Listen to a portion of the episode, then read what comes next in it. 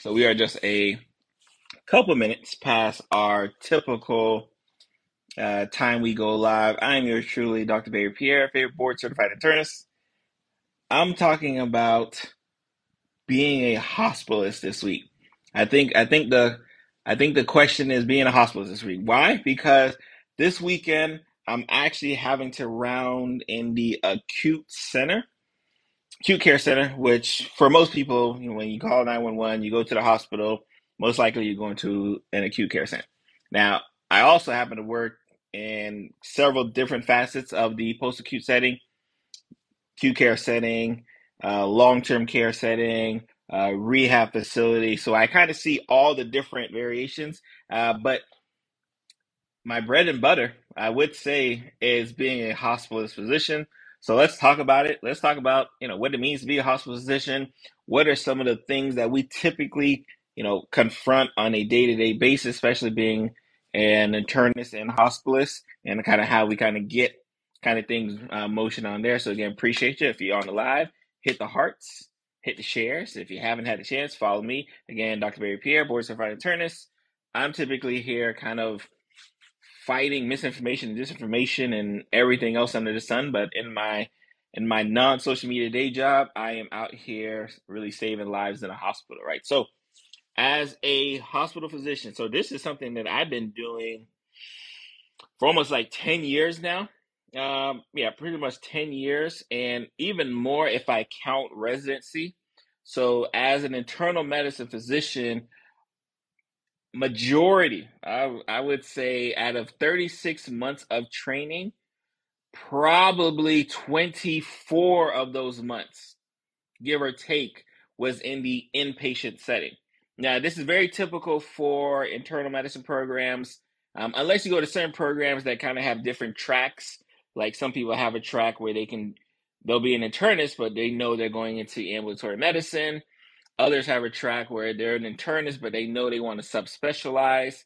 You know, that's when you get your gastroenterologist, your cardiologist, your pulmonologist, and everything under the sun there. And then some just have this straight up, like you're an internal medicine physician, I'm going to give you all of these rotations here. So typically we have about, out of 36 months, like I said, usually about 24. So 24 months is either dealing with regular, just internal medicine rotations versus ICU rotations versus the subspecialty rotations, but are specifically focused in the hospital. So you come out of residency very comfortable being a hospital physician, which for the most part has been probably one of the more hotter jobs as an internal medicine resident, even now some family medicine residents as well uh, for a couple different reasons. One, the pay is good, right? Yeah, that can't that can't never hurt when the pay is good. Um, two, which I think is probably more important, is the lifestyle is a lot better uh, for a lot of hospitalist physicians because sometimes they go in, they're working, you know, seven on, seven off. That means they work seven days in a row and they're off seven days. Now they're not on 24 hours, so even though you hear seven on, seven off, it's really like, you know, 12 hours the day, you know, from 7 a.m. to 7 p.m. Or if you're a nocturnist, 7 p.m. to 7 a.m. And then someone takes over shift and then you kind of come back the next day. But then the next week, you're completely off. Some has even, like, I actually do a mock where I work kind of Monday, when I was doing hospitals of medicine, I worked Monday through Friday. And then I'd have every fourth weekend I'd have to see patients on a weekend. So, and again, it's not necessarily you have to be there all day, but some programs are different than others. But you just get very used to taking care of patients in the hospital setting, in the acute uh, related setting as a resident physician. So when you go into practice and you become an attending physician, that transition is pretty easy, which is why we get a lot of our resident uh, residents who will go from being a resident and go straight to do hospital medicine because for them that's not something that they have to learn. They don't got to learn anything extra going into hospital medicine because they've been doing it for like three years. Underpaid but they've been doing it for three years. Oh we should speaking of underpaid now nah, we'll talk about that now we'll, we'll have to we'll have to have that as a different discussion um, as far as resident pay because uh, I know across the country, you know, a lot of my residents start starting to turn up, which I love to see. Um, just the ridiculous amount of pay that they don't get paid. But anyway, that's a whole other discussion. So they're underpaid for three years, and then they come out, become an attending physician, and they get paid very well, right? Uh, relatively speaking, uh, get paid very well. So as a hospital physician, the types of patients that I typically see, I typically take care of heart attacks, strokes, um, severe infections. And when I mean severe infections, I'm not saying like a raging like wound that's seeping over. You can have, especially our elderly. I'm in Florida, so we got a lot of elderly patients. Our elderly patients, if they get pneumonia, they can be very, very sick very, very quickly. If they get a urinary tract infection, they can get very, very sick very, very quickly. Obviously, the biggest elephant, and you see the unvaccinated shirt, um, COVID 19, right? All of these respiratory related viruses um, can do a number on you and have you ended up in the hospital setting as well. Um, I even take care a lot of post operative patients. So you break a hip or you break, you know, break a femur, you break something. Usually, a hospital physician is kind of managing the medical care uh, for you during that time frame. So it definitely varies on the types of patients you'll see uh, and the acuity level you see, just really depending on the hospital setting. Uh, but it's it's always interesting, always interesting to see you know what comes in the hospital because you never know as a as a doc as a hospital doc you never really know what you're going to expect like again this weekend i gotta go work at the hospital wellington regional and I don't know what's waiting for me over there. But I can kind of guess that all right, I'm gonna have to take care of someone who had a GI bleed. I'm gonna have to take care of someone who had a heart attack. I'm gonna take care of someone who had a stroke. I'm gonna take care of infections from pneumonia. I'm I'm I'm mentally expecting to have to take care uh, of those types of patients because typically that's what has you ending up in the hospital setting. And as a physician, it's one of those settings where because everything is acute in nature, I have to be able to one not only recognize, hey, this is the big issue that I need to take care of right now, but I got to recognize how to take care of it and treat it more importantly, right? Because in the acute care setting, life or death can happen just like that. So if I don't recognize a symptom if I don't recognize or I don't even know to order a specific test or specific lab value, that could be the difference between whether a person is walking out that hospital or not. I had an attending physician, Dr. Canner, who used to always talk to us about how it how important it was to not take for granted when a person is leaving the hospital. Many of us know uh, people who were going to the hospital. They thought like, oh, I'm just going for this quick little thing, and for some reason they ended up not coming back for whatever reason. So it is never guaranteed that just because you go to the hospital, you're going to end up leaving the hospital, especially how you came. And, you know, obviously, I'm I'm going to the deep end is because again, I've had I've had patients who their initial diagnosis was constipation. Like that was their complaint when they came to the ER. I'm constipated, and that person ended up not you know dying within the hospital setting. So you never know right? It's just one of those things where, as a hospital physician, I have to, you know, be fast, right, in my approach, and I have to be grateful when I can finally say, "Hey, get out of here. You can go."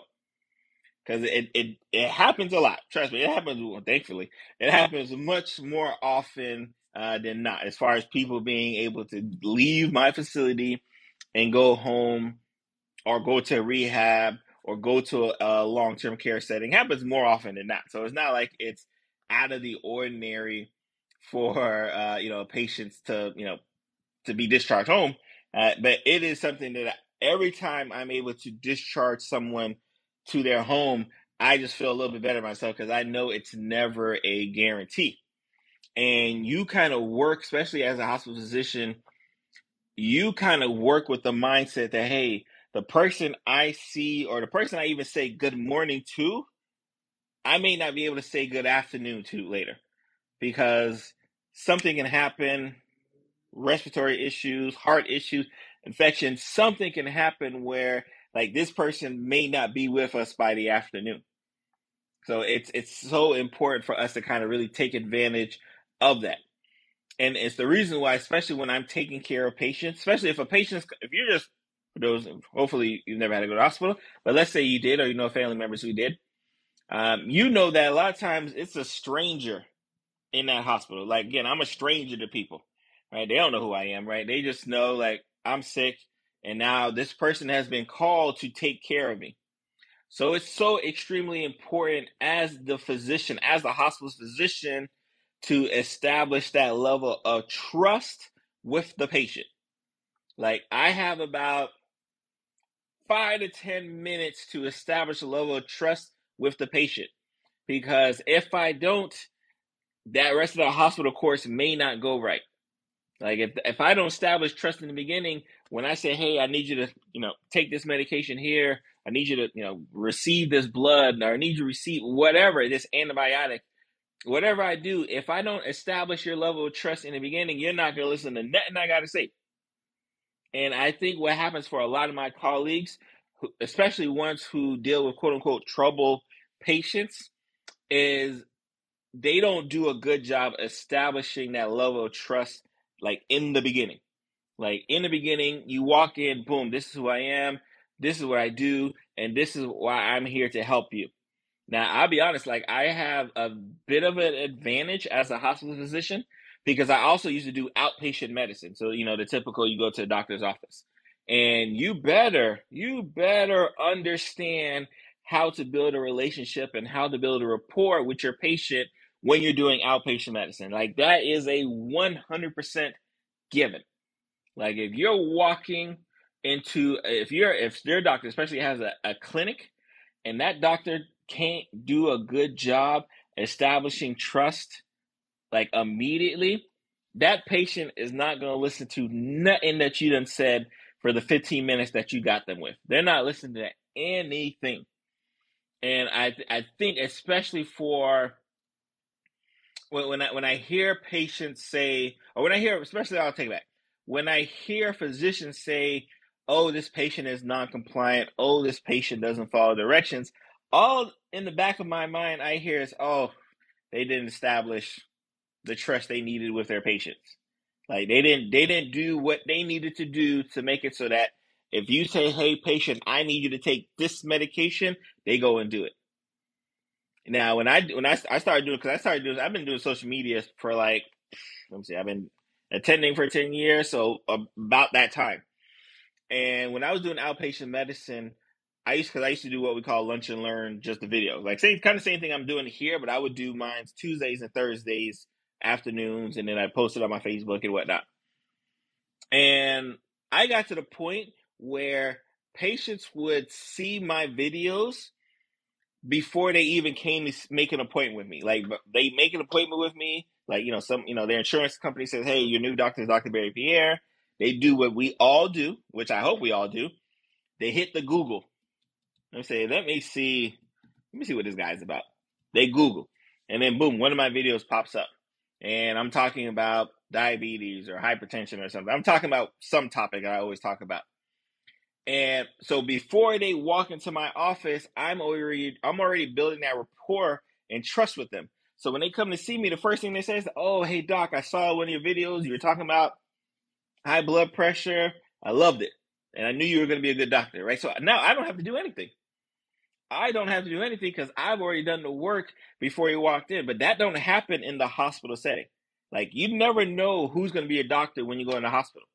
So it's important for us as a hospital physician to establish that trust with the patient, if, especially if they can, right? If they mentally, there's, you know, they got some issues, they're out of, you know, altered and anything, maybe they can't do it. Um, with your family, with their family members, establishing that trust with someone, so that when it's time to say, "Hey, I need you to take medication A, B, and C, you go, they're gonna go and take it.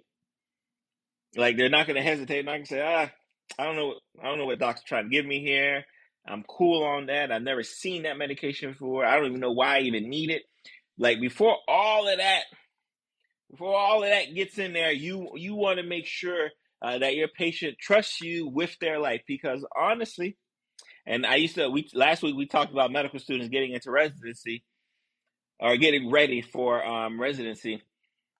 when you're a resident physician, and more importantly, when you're just a hospital physician in general, um, your training not only is obviously learning, you know, the you know the birds and the bees and everything about medicine or whatever your specialty is, is about learning how can I get my patients uh, to trust what I say in the quickest amount of time because we don't got a lot of time. If you're having a heart attack, you probably you probably don't want to hear me long talking. Um, you just want to know that I can take care of you after this heart attack. If you're having a stroke, again, not here for the long talk. Can you take care of me? Can you take care of my family member? Can you take care of my loved one? If you're here for infection, ultimately, like whatever the thing you're here for, your hospital physician has to be able to do that. And I think, especially with this pandemic, one of the biggest issues for hospital physicians is that, you know, before, obviously, we know how facial expressions and everything kind of, you know, helps. But now you're walking into rooms, like I tell people all the time, there are people who are walking, you know, South Florida right now who probably have no clue that I was the doctor taking care of them. Because when I was, again, especially with, with COVID and masked up and, you know, I, I had a whole thing. Um, like I had like a full mask. I mean, literally all you could see was my eyes. That was it. I had the head. I had had a nice little N95 kind of one of those painter masks. Because uh, again, knock on wood, didn't want COVID. So there are a lot of people who I've been taking care of who have no clue who I am. So imagine having to trust a person who not only is this the first time you met, but the first time you met, this person is wearing like this N95 mask, like a paint, like he a painter, and I can only see his eyes, and I can hear him. It sounds muffled, but I can hear him. Like so, if you didn't know a good way of establishing trust before, it went down to the pits uh, because of the protection needed for COVID nineteen. And I like I got a few tricks and things I always do, especially as a hospital physician or just physician in general, that I oh I always attribute back to when I was doing outpatient medicine. So when I was doing outpatient medicine, one of the first seminars that my job actually made me go was a way to it was it, it was more on how to be an efficient physician um, but like it helped kind of building trust rapport as well too. So it, I mean, it broke it down to the point where like, hey, this is where a patient sits in a, a waiting room. Uh, this is where you sit in a waiting room. Um, when you want to go talk to your patient or do a physical exam, you walk across their body so they so their eyes have to move with you. It was a lot of little tips and tricks that like I still use to this day to make patients feel that like, hey, not only have I been here for you, but they it almost makes them feel like I've been there longer. There's actually been studies that show that if there's certain things that you can kind of do uh, with patients in their office in the hospital setting that would just make the patient feel that you're there longer than someone who doesn't do those things, even though like y'all there the same amount of time. So I'm big on really helping establish uh, like that trust and builds because, like I said, we're about to rock out for the next, you know, two, three, five date. Like it could be longer, but we're gonna be here. I'm gonna be the one you got to see every single day. And I got my again, my job, my responsibility is getting you home or getting you to rehab or just getting you somewhere. So that's what I have to do. I have to be extremely proactive in that approach, extremely proactive in establishing uh, the baseline, the trust, and everything else. And that's before you know if I know what I'm talking about with medicine. Like, how many of us, again, we, we, we probably know it, a lot of us may know some very smart professionals. Obviously, I talk about medicine, but you know, there's a whole bunch of different fields. A lot of us may know some smart professionals in that field, but you could just tell it's just something about them that you're like, I don't care how smart you are. Like you're not doing that with me, right? Like uh, you're not doing surgery with me, right? You're not fixing my car. You're not, you know, building my house, right? Like cuz it's just something about them that doesn't connect. But you know that if you do a great job doing the connection first, if you do a great job establishing, hey, this is what we want to do, this is how we want to do it, it makes it so much easier to kind of confirm, like, oh yeah, this guy also knows what he's talking about in medicine. Right? Like it, it just it just is what it is when we think about that approach as a hospitalist physician. So, you know, I do my job, right? I, I establish the trust, I establish what I need to do. Now it's all about like, all right, now I got to manage this disease. Like, what did you come in for?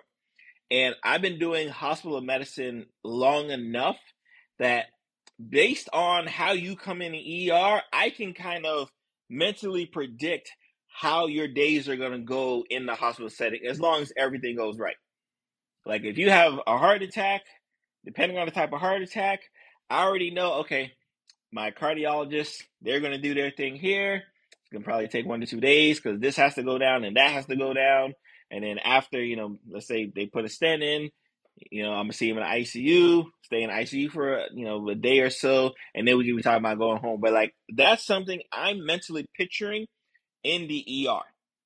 Now again, obviously I'm fortunate because I got the experience to do so.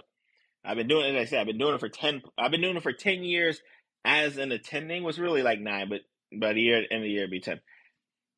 I've been doing this ten years as an attending physician, but again, as a resident physician, you know, I, I tack on those extra three years as well too. So I've been doing it for a long time, um, being able to kind of establish, uh, you know, the patient's hospital course, right? Yeah, Dorian says it's best. Like you got to be people person. You just have to. Like it's it's a it's a, it should be a prerequisite. I wish I could say all of my physician colleagues are people's persons, but we all know that's not true, right? So I'm not gonna lie to y'all. I'm not gonna lie to y'all and say, you know what, you know this this surgeon right here, like amazing surgeon, and he's great with everyone, right? That's a plus. But sometimes you could be like, all right, this surgeon right here, he's a great surgeon, but he's an absolute asshole. He's an absolute asshole. You know, people we hate working with him, but he's so good that we kind of have to deal with it. Like, how many y'all have people like special professionals in your life that they're extremely good at what they do, but because they're so much, they're such an asshole, you're like, I don't want to have to deal with this person here. Like, I don't want to. Uh like I, I, I got. We won't say names, but I have specialists. I have specialists who I got to work with them, right? Because they are the specialists. They are, you know, the consults but man, if I had an option, if I had another option, I wouldn't work with them. oh yeah, it's, oh, yeah, Seti. I don't know if I said that wrong. Um, sorry about that. A lot of them are not, and they have zero personality. Oh yes, zero personality. And, and again, let me tell you, when we're in school, when we're in medical school, we look around at our classmates and be like, yeah, I'm not to send my family to you. Like, I don't care what you got on those boards. I don't care how you did a residency. My family not coming to you. Because it's not like, and I think it's a misnomer. It's not like those people became assholes, right? After residency and everything. No, no, no, no, no. Like when they were in medical school, like we peeped it year one. Year one, we were like, we gotta do this for four years. Like year one, we peeped those vibes, and it, they track true all four years. All four years. Like very rarely is someone like a great person in medical school, and they just become this like person that you just hate being around by the time they become an attending physician. Very rarely uh, that does that happen. it just like they, they they were people who are like, oh, we got to deal with this person again. Like I said, I'm I'm thinking like I said because I have to go to Wellington this weekend, and I already know I'm gonna have to take care of patients, and if they have certain diseases, I'm gonna have to consult this one person, and like I'm gonna be annoyed doing it, but I got to do it anyway because at the end of the day, it is for the betterment of the patient, right? Like again, I got to take care of my patients, but if I can just avoid working with the doc, like like I would right? But sometimes sometimes it bees like that. Sometimes it bees like that. So as a again physician, you you are kind of plotting before the person even gets upstairs. Like when I'm seeing him in ER and I'm doing my thing, I'm getting my history and physical, building a rapport. In my mind, I'm like, okay, this is how your hospital stay should look like. Most great physicians have that down pat. Like we know what a hospital stay should look like based on the parameters that are in front of us, based on the patient, based on how they present, based on lab results, based on all these things there, we have a good idea like, okay, this person should be here for this amount of time. So that's why we're so keen when, let's say, if I think a patient will be here for, let's say, four days, because that's how long it should take to, you know, deal with, you know, this a small bowel obstruction, about three, four days and we start pushing day five, day six, I'm like, whoa, I have to reset. I got to reset and say, okay, okay, you should have been gone by like day three or four. What did I miss that made you like sit here day six, day seven? Like, what happened? What is different about you that's kind of got us to this position here? And as a hospital physician, it's good to obviously have a position kind of locked and loaded in the beginning, but it's more important to be able to pivot off that position when you know this is not going exactly I don't say exactly like plan because it never goes exactly like plan, but this isn't following kind of the typical blueprint that I'm used to seeing. Right? Like so that's why I am like big on especially when I when I'm taking care uh, or when I'm training, when I'm training medical students when I'm training, when I was training medical residents, I was big on saying, hey, tell me the story. Like, tell me what you think is going on because I needed to know that mentally they were already trying to process the story and not just react to the story. Like, I didn't want them coming the next day and they saw that, you know, the patient's white blood cell count is higher. And they're like, oh my God, why is the white blood cell count higher? And I'm like, remember you started a patient on steroids. Like I like I didn't want them being surprised by what should occur if we do what we need to do. So a lot of our training is delved into just training the, the residents or teaching medical students like, hey, this is based on what we're seeing, this is what we're expecting to see. Like this is what we're expecting, this is the game plan at hand. And the good hospitalist physicians understand that not only not only do I know what I know and I know what I don't know, right? So once something happens and like, all right, something's happened here, this is not going to par, let me go somewhere else, they were able to kind of react, right? So that's I think that's a big thing uh, from that standpoint. So I, I, saw a question here. Can internal medicine doctors who three year residency work only work uh, hospital medicine? Oh yes, most definitely. And uh, which is actually a very good question. Let me if I can put that. Uh, very good question, right? Can uh, IM doctors internal medicine uh, with residency because res- most residencies uh, kind of base at three years. Internal medicine is one of them that's at three years. Can they only work in hospital medicine? Indeed, indeed. And what's happening now? It's gotten so popular for a couple reasons the majority of the time when a pay, when a resident would you know go through residency and then decide hey i want to do subspecialty a lot of it was like financial. There was like some financial uh, again obviously some of them love the specialty but a lot of it was like financial. They're like ah, i want to i want to make x amount of dollars and i don't know if i can make x amount of dollars if i just um, specialize in internal medicine. I want a subspecialty. But what hospital medicine has done is that it's one it's created it's created a niche because used to old the old school internal medicine doctors would have patients in the office and then go and see patients in the hospital. So they would do both jobs at the same time. But it's got we've gotten so much information uh, so there's so much studies that go down, new medications, everything that happens specifically for not only the outpatient setting, ambulatory medicine, but also the inpatient setting, the hospital uh, medicine. That if you're a doc who does both, it's going to be very difficult for you to be able to kind of focus on the two. Very difficult to focus on the two. So you're just like, okay, I'm going to lean towards just doing outpatient medicine. I'm going to let them have it over there. So you have a lot of doctors who are going from residency and going straight to just doing hospital medicine because it's so much easier. I, I and my residents, every time I used to tell them, "Oh, it's so easy. If you want to do hospital medicine, this thing is easy," because they didn't believe me. Because again, you know, obviously, when they're a resident, you're like mentally drowning, or you think you're drowning, um, you know, for three years, and then we we push you out to the world. But then you realize, like, oh, this is the same stuff I was just doing like two months ago. Like, oh, this is it. And then, you know, the pay is typically better, right? Because the pay is typically to be, you know, let's say ratio wise, five to six times as much as you used to make as a resident, doing the same exact thing. Oh yeah, like so they they stay in hospital medicine and they don't go nowhere. Um, yeah, so they yeah they they are they they love hospital medicine uh, specifically for that. Uh, make sure I'm not missing a question. But yeah, very very good question though. Uh, perfect, perfect. So we have the hospital physician. We have them kind of again working on establishing that trust, building the game plan before you know while they're in the ER. Like again, the good ones. Be honest, the good ones kind of working and building a game plan while they're in the ER, and then it's just kind of acting upon new information that occurs throughout the hospital course. Because it's one thing to again you know get the new information but if you don't act upon it act accordingly like i said life or death.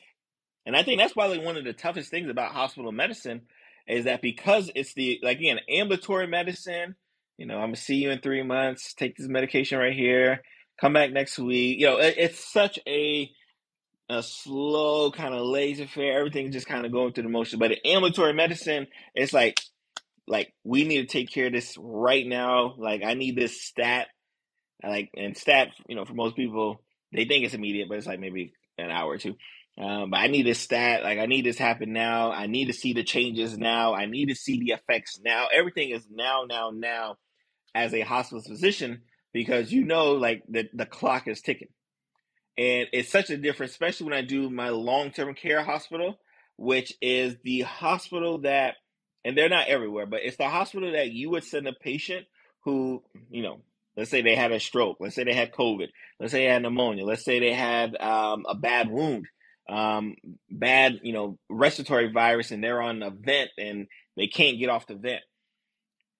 You need to send them to another hospital because, hey, you know what? Yeah, we've done what we can do here, but we still need you to like get hospital level care, but just not in this facility. So I go to the long term care settings, and that mindset is totally different. It's like, okay, all right, you're here for a wound. All right, you're probably gonna be here for four weeks, six weeks. Like I routinely have, like, in fact, let me. I'm looking here now. Just looking at my list. I have patients who've been with me for 57 days. I have patients who've been with me for 75 days. I have a patient who's been with me for 148 days, long term care center. That that would not happen in the acute care setting unless there's some insurance reasons. Just gotta be honest. But long term long term reasons, uh yeah, like no, they are they they're coming to me.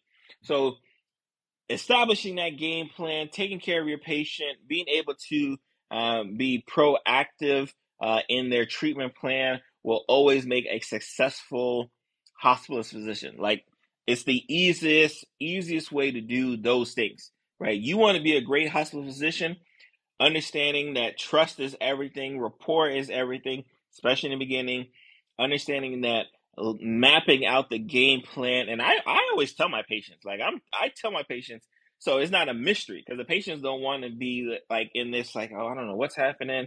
I don't know, you know, when I'm going. Because one thing for sure, when you go to the hospital setting, the number one question a person asks you is when are they going home?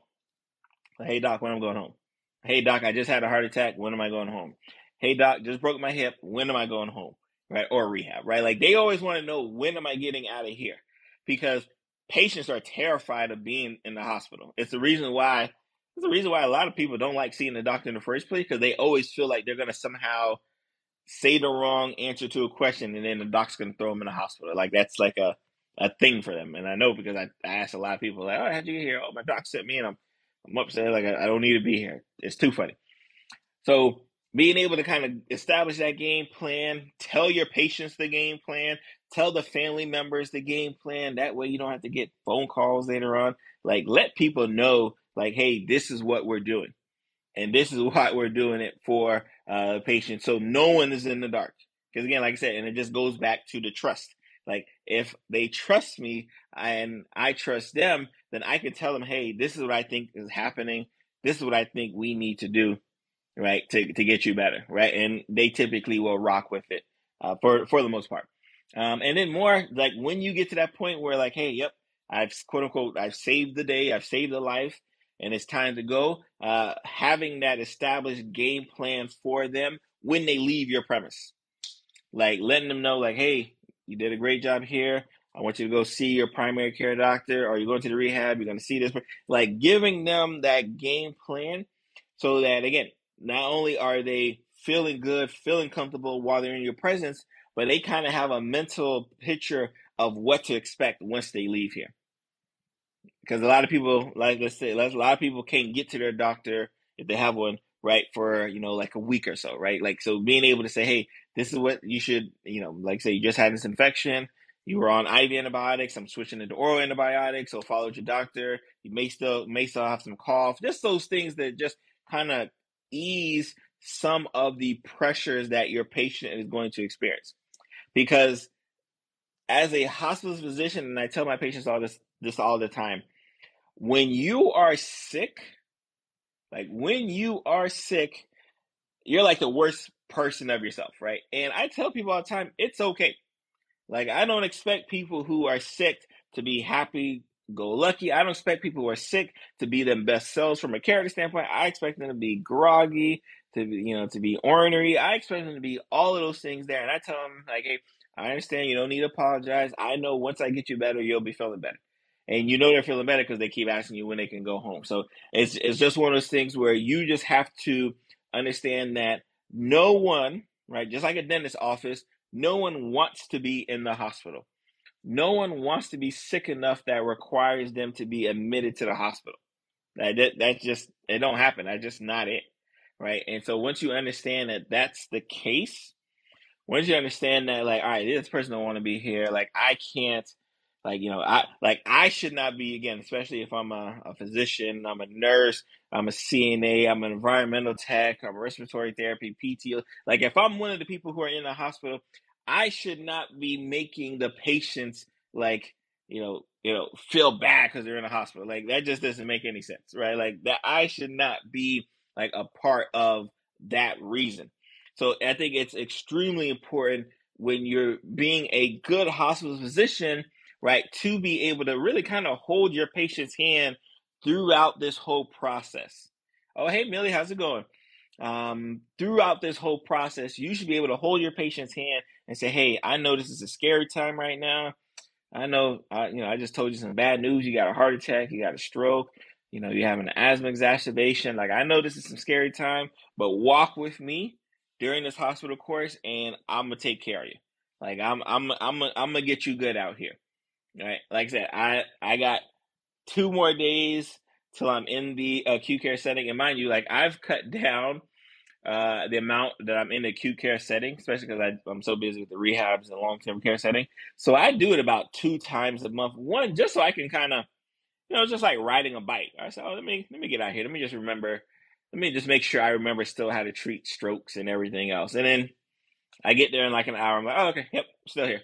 Like, because it, it really like happens uh, that quickly. Like that quickly, you're back on your game. Like that quickly, like oh, okay, this is how we're rocking. this is what we need to do.